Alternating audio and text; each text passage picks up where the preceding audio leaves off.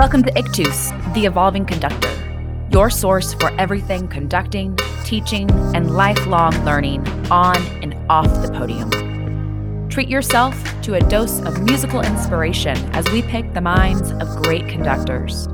I'm your host, Lisa Tatum. Hi, everyone. Today I'm speaking with Dr. Tonya Mitchell Spradlin, who is the Director of Wind Band Studies and Assistant Professor of Music at Penn State University. Hello, Dr. Mitchell Spradlin. It's so nice to have you on Ictus today. Thank you for joining us. Thank you for having me. What a pleasure. We typically like to start off with having our guests talk a little bit about their history, especially regarding when it was that you knew you wanted to be a musician.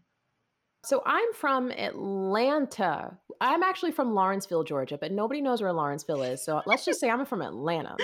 yeah. And we had a pseudo musical family growing up in that my mom played music throughout the house all the time. So I remember listening to Bob Marley next to Enya, and then Béla Fleck, followed by Dave Matthews Band, yes. and Chopin, and then Ladysmith Black Mambazo. It's like a very eclectic, wide range of music.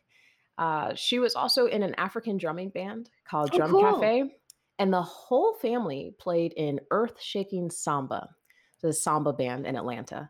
That's so and, cool. Right. And we were, I think we were too young to be in that band because we performed at clubs, but it was fun.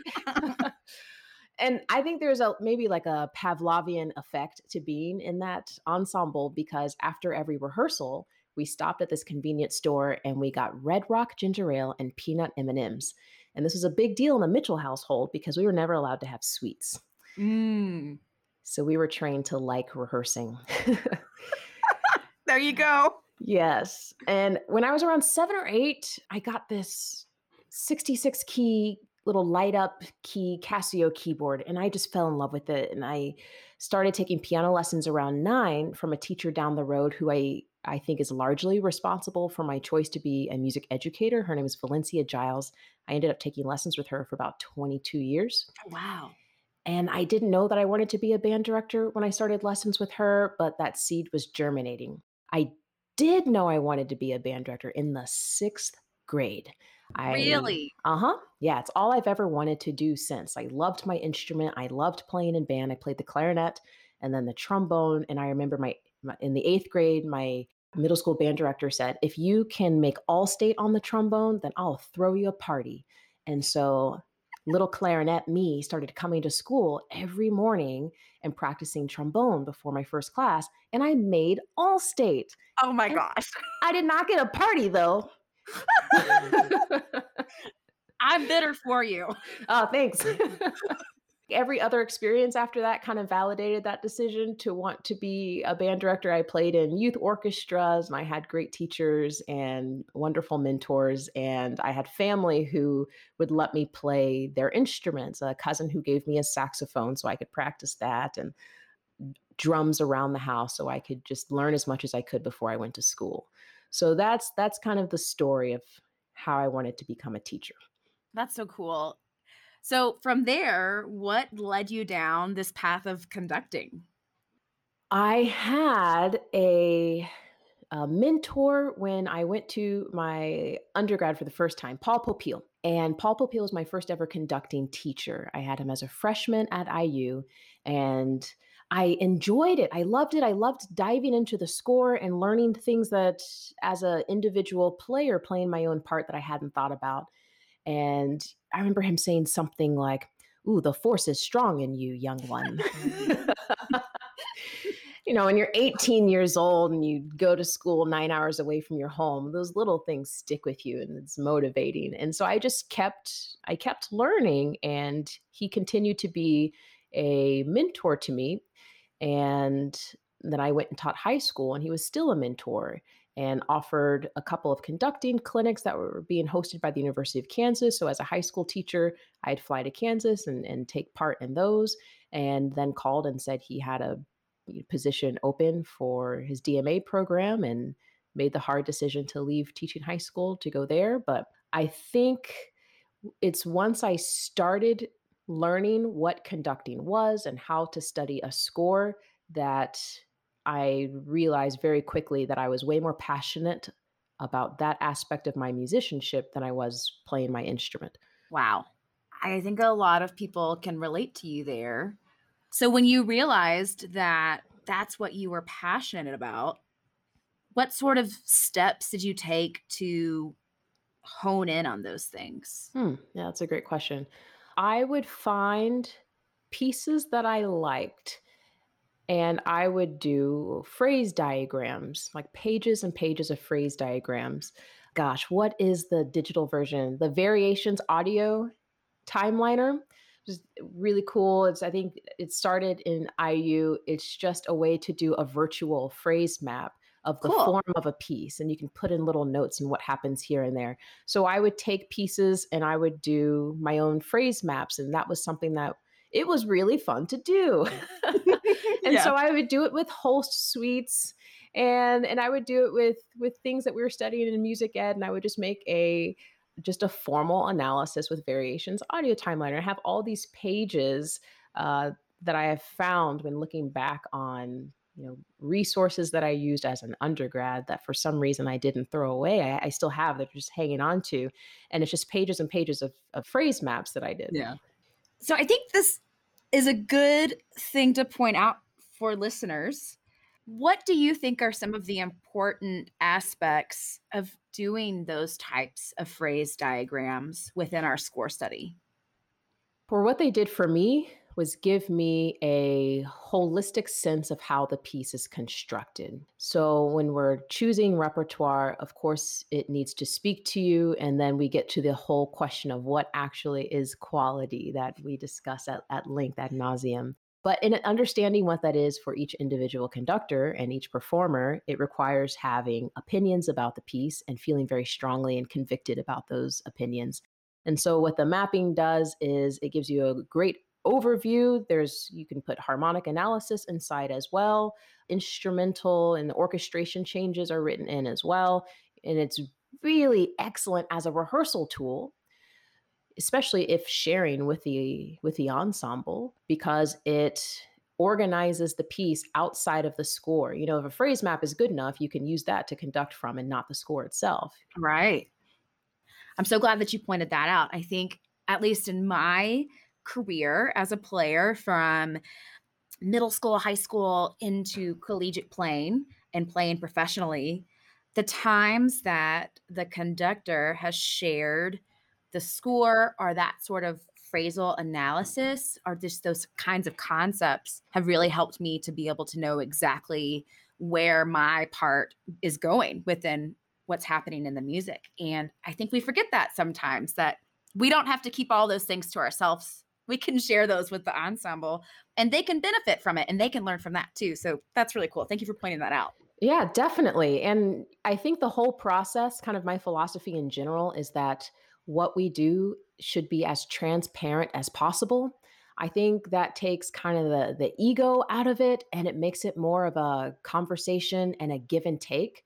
You know, I always want the ensemble to feel like it's this symbiotic relationship where they're giving to me and I'm giving to them. It's it's about that communication and having the score and having access to marked scores mm. and the same rehearsal recordings that I'm listening to, the ensemble has access to those as well. Yeah. And also everybody else's part. So everything is totally transparent. Yeah, that's great. That's really good you use the magic word quality repertoire or whatever we decide that that is. Yes. This whole project started in search of great musicianship and great music. Would you be willing to share about a few pieces that you think are just really fantastic repertoire? Sure. There are pieces that I love. There are pieces that like turn something on within me and one of those pieces, I remember the first time I heard it was Of Our New Day Begun by Omar yes. Thomas. I just love him as a person in mm-hmm. general. Mm. He's an inspirational human. He's down to earth. He stands in his truth. He's comfortable with who he is. He believes in a vision and it just resonates all around him.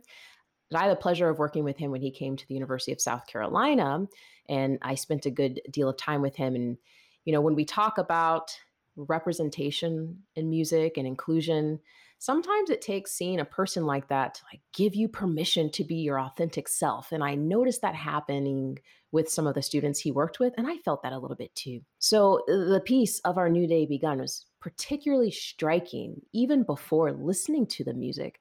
I had just so many emotions about the subject matter. It honors the nine people who were murdered at the Mother Emanuel AME Church in Charleston, South Carolina. My family is from South Carolina. My grandparents were extremely involved in their AME church. So it was painful and maddening to see that kind of, of, of violence and racism. But the piece is just it's gorgeous and the inclusion of the humming mm, you can feel yourself sitting in the pews of the church it's yearning and it's optimistic at the same time and it's particularly uplifting to hear people on stage stomping and clapping and singing the black national anthem lift every voice and sing around the entire country so it's like validating and very powerful and affirming so that's a, a very striking piece that when I listen to even now, the hairs stand up on the back of my neck. Yeah, that's oh, that's a great one. Oh.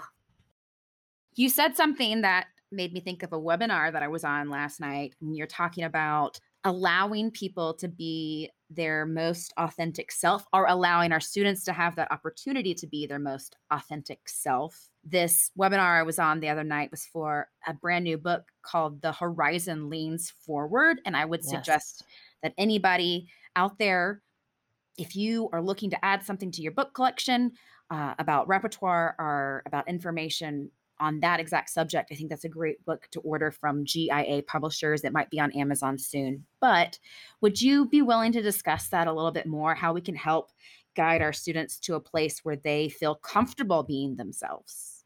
Sure.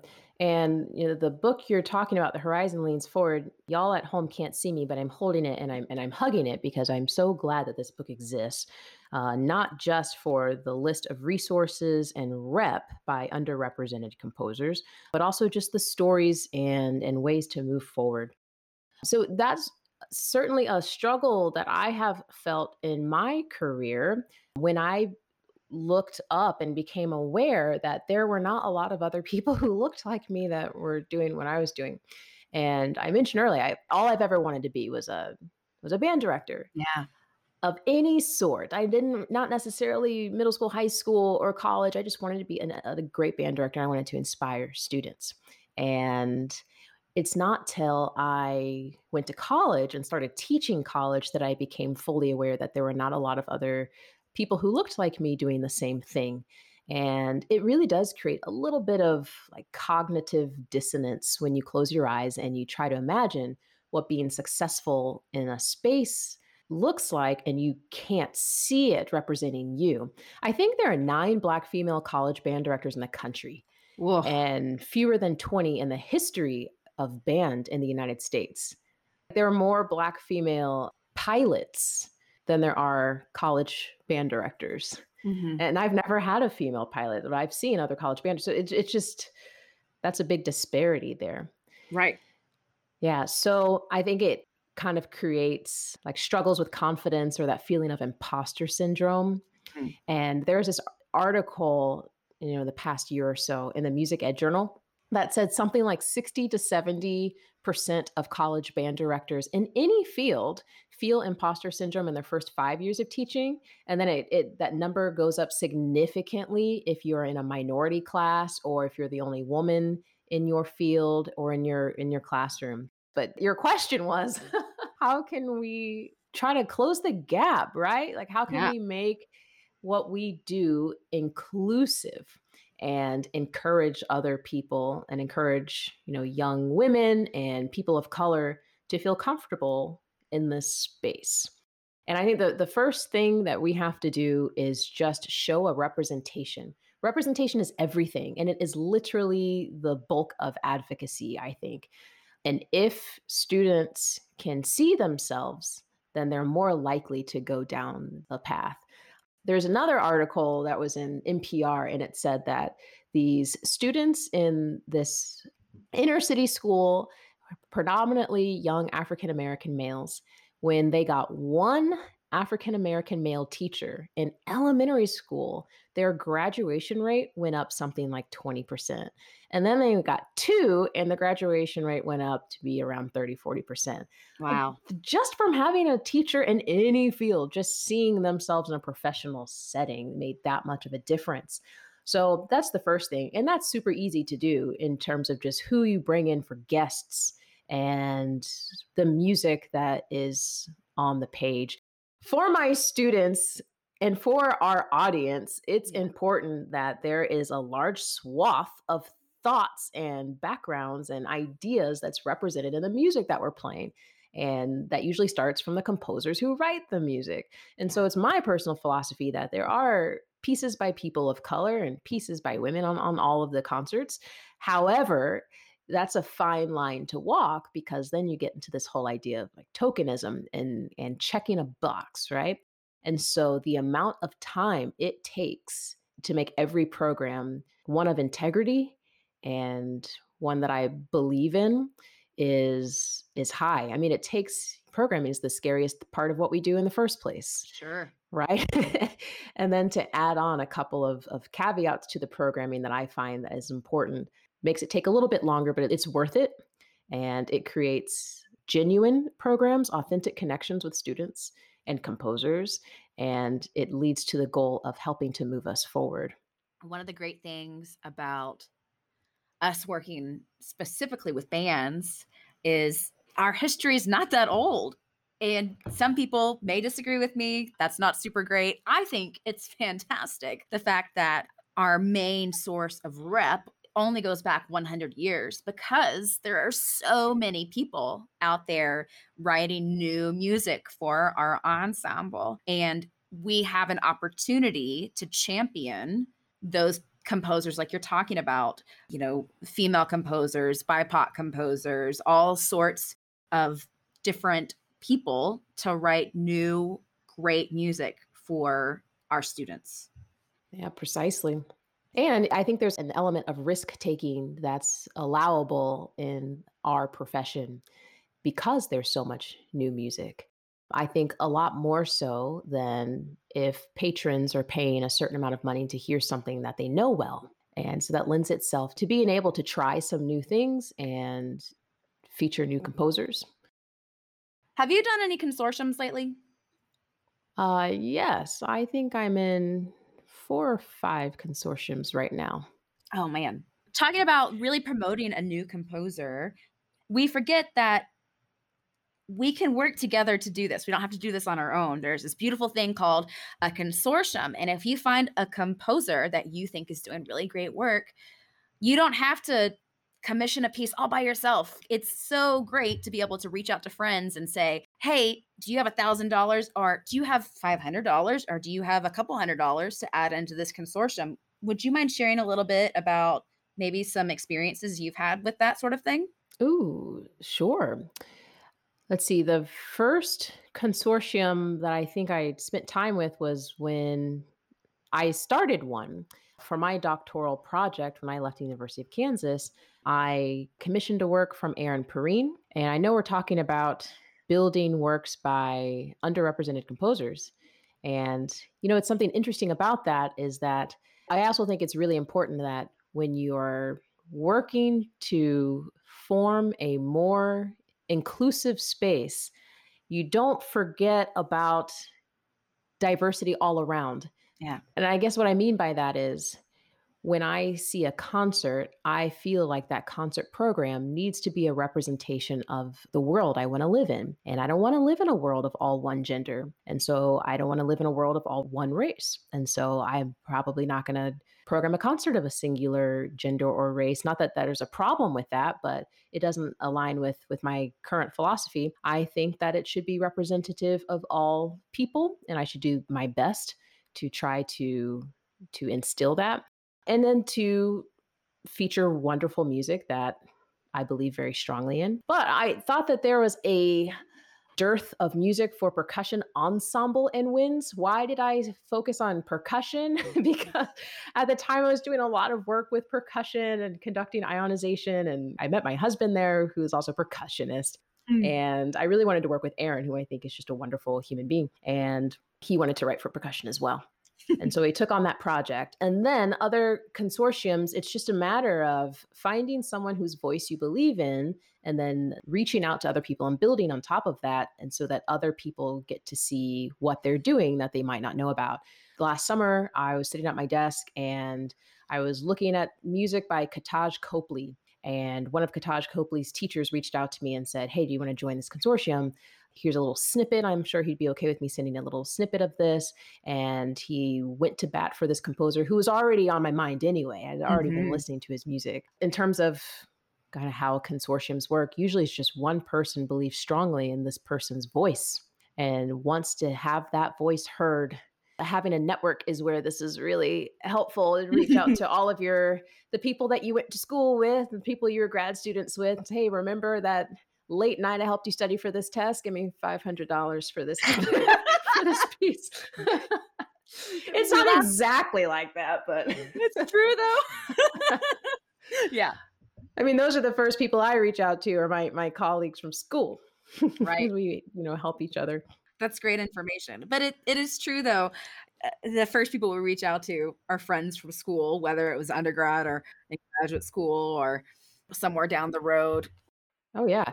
And in building that that knowledge of repertoire and building this kind of database of composers who might be new or new to writing for the wind band or you know are diverse composers or we're trying to play more music by women or more people by uh, people of color when other people reach out with consortium opportunities that's a great learning experience for me because sometimes it's a composer i don't know mm-hmm and I get the opportunity to learn about a, a, new person, a new human, a new a new composer, see what other works they've written for other mediums or for band, and expand my own knowledge. Do you have any other strategies that you use when you're looking for new composers or new music to program? I ask around a lot of people. I use and we were heard significantly, and I think that's a wonderful resource in connecting composers to ensembles and connecting composers to conductors in order to champion their music and get them excellent recordings. So I use that source quite a bit. I use the composer diversity database. I ask questions to my colleagues. I find a piece I really love, maybe not for the wind band medium, and then search around to see what else that composer has done. That's good to know whenever we hear other people's processes, it always helps us to grow and learn our own ways and processes in order to check those things out. So, thank you. Musicians often see themselves as lifetime learners. Do you have any unanswered questions that you feel like you're still learning about or seeking answers to regarding music? I suppose so. You know, we have this task every day of inspiring something beautiful with our players and maybe this is this is more of a question or maybe more of a goal about how we get music to consumers and how we share music with others less about the music itself but I'd like to get better at sharing what we do with people outside of our average consumer base of concert goers. And I think everything kind of ties together. And we talked about inclusion a lot. Mm-hmm. That's so multifaceted. There's so many ways to go about that. And then there are ways where we move and we move and then it stops. And then it's as if we're just kind of doing it for ourselves and in our academic institution and in our setting. So I've been thinking a lot about like how do I move forward how do I do something different? How do we engage more people in what we do so it gets outside of our niche world? And I don't have, I have some ideas, but I think that that will be kind of a lifelong pursuit of finding the answer to that. Would you be willing to share any specific habits that you feel have helped you on your path to musical growth? Listening to music is a huge one, and listening to everything, not just band music. I find that I listen to maybe band music less than anything else. At times, I have to remind myself to listen to music. And once I do, I feel the world becoming a better place. My shoulders lower a little bit. My jaw, I didn't even realize was clenched, just suddenly unclenched. I just feel more clarity. You know, when I was a kid and I told my mom that I wanted to be a band director, she bought me three CDs Miles Davis, Kind of Blue, a Billie Holiday album, and Chattanooga Choo Choo, hits by Glenn Miller Orchestra. It's not the Hindemith Symphony that she gave me. you know, there's no Persichetti on on these CDs, but I mean, there's so many ways that we can extract beauty and extract excellent music making from all aspects of music that we're listening to.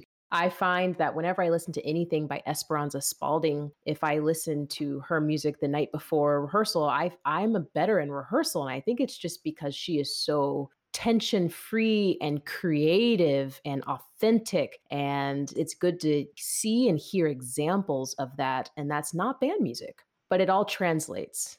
And so I, I think that habit and making it making it a habit to find beautiful art and beautiful music that's outside of maybe what we're conducting will make what we're conducting better. My mom's an artist as well. And so I grew up in an art household. And so I wouldn't necessarily say I'm uh, like purveyor of fine art, but I have an extreme appreciation for uh, visual creativity. And so I, I find myself looking for art and finding ways that art inspires me. So and, and not just listening and not just taking in things that are beautiful but also identifying why it's moving to us because ultimately things that we enjoy are going to be different from person to person and the way that we express that to an ensemble is going to be different from conductor to conductor and so not just listening but also identifying like what makes it beautiful what moves in our body, what inspires us. That's how we are able to translate it. Very cool. Is there anything regarding your philosophy of music education or philosophy or ideas of teaching that either you felt strongly about when you were younger or your mind has changed about now or anything that you feel much more strongly about than you did say 10 years ago? I feel very strongly about one particular aspect about what we do. And I think it's people first. So often we forget that we can't make music without people in front of mm-hmm. us. And I've always been that kind of person that would make little notes and write things down. And I've been doing that since, you know, I was in the single digits. And I remember, and I still have my notebooks of writing down my goals for my first year teaching, my second year teaching, my third year teaching. And they are always to make meaningful connections with people through the music and to inspire my students through playing music that reaches them and touches them and that we together are passionate about. And that's been my philosophy from the time that I left school. And it's still my philosophy now. And that's kind of guided me along the way. And we talked earlier about having this vision and that vision being open ended enough so that it kind of maintains the integrity of your actions. It's not necessarily time based. And that has worked for me. And it's put me in situations where I felt I could grow and it put me around people that I learned from and that I was inspired by, and hopefully that I get to inspire as I continue to teach. That's beautiful. If you were to give one piece of advice to current teachers out there, what advice would you give them?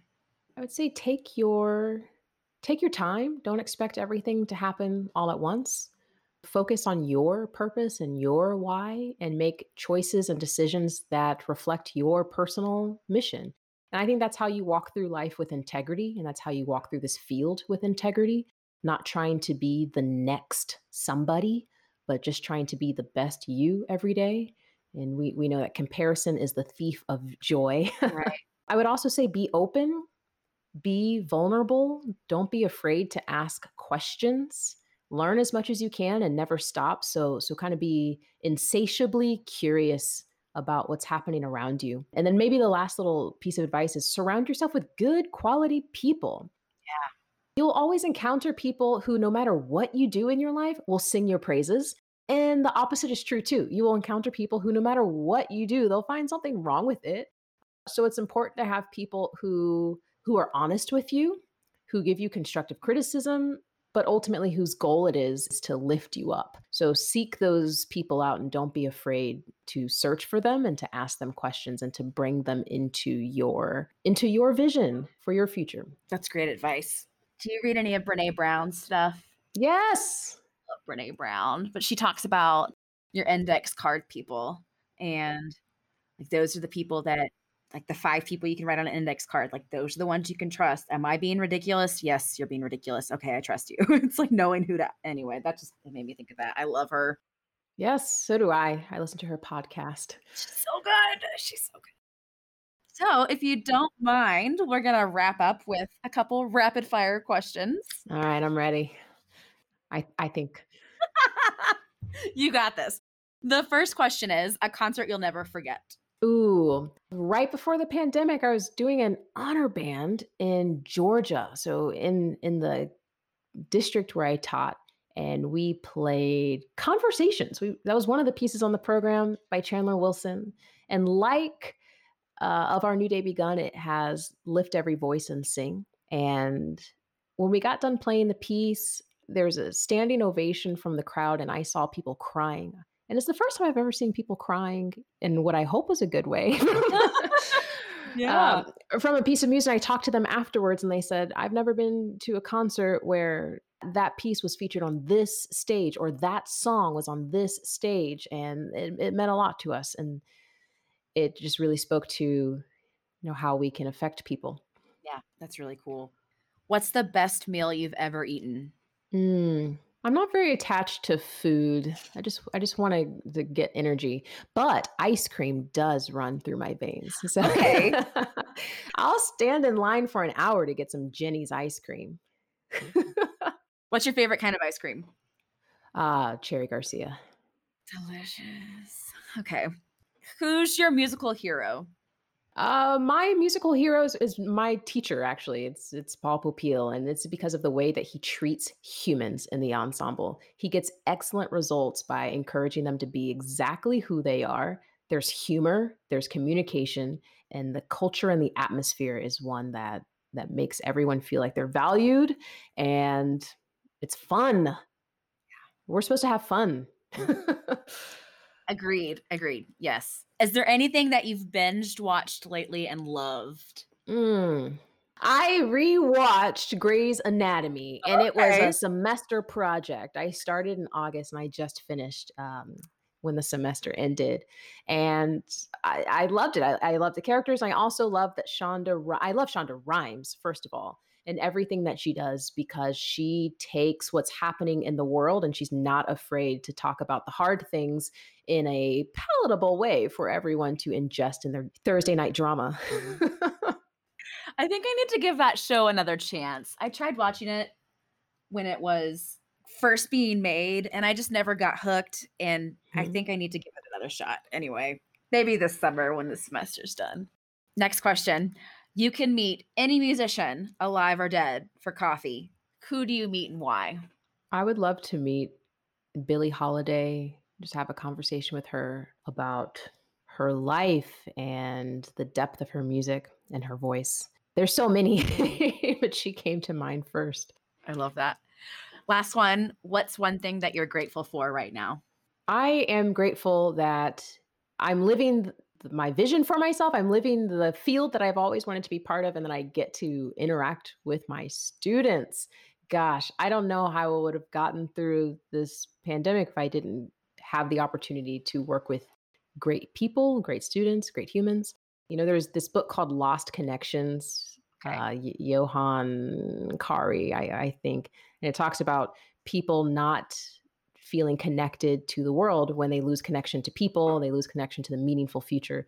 And so I'm grateful that I'm able to have that connection with people. Yeah. Dr. Mitchell Spradlin, it's been so great to have you on. Thank you for joining us. And I want to wish you well in the rest of your semester. Oh, thank you so much. What a pleasure to speak with you for the last hour or so. And I'm grateful that you asked me to be a guest. Thank you so much. Thank you. Thanks so much for tuning in. I hope you have a lovely week. And make sure that you check back in next week for a very special interview with Mr. Frank Battisti. You can find Ictus on Facebook and Instagram at IC2US, that's at Ictus. If you've been enjoying the show, don't forget to hit subscribe. And I'd ask, would you consider telling your friends about it or leaving a review so more people can find it?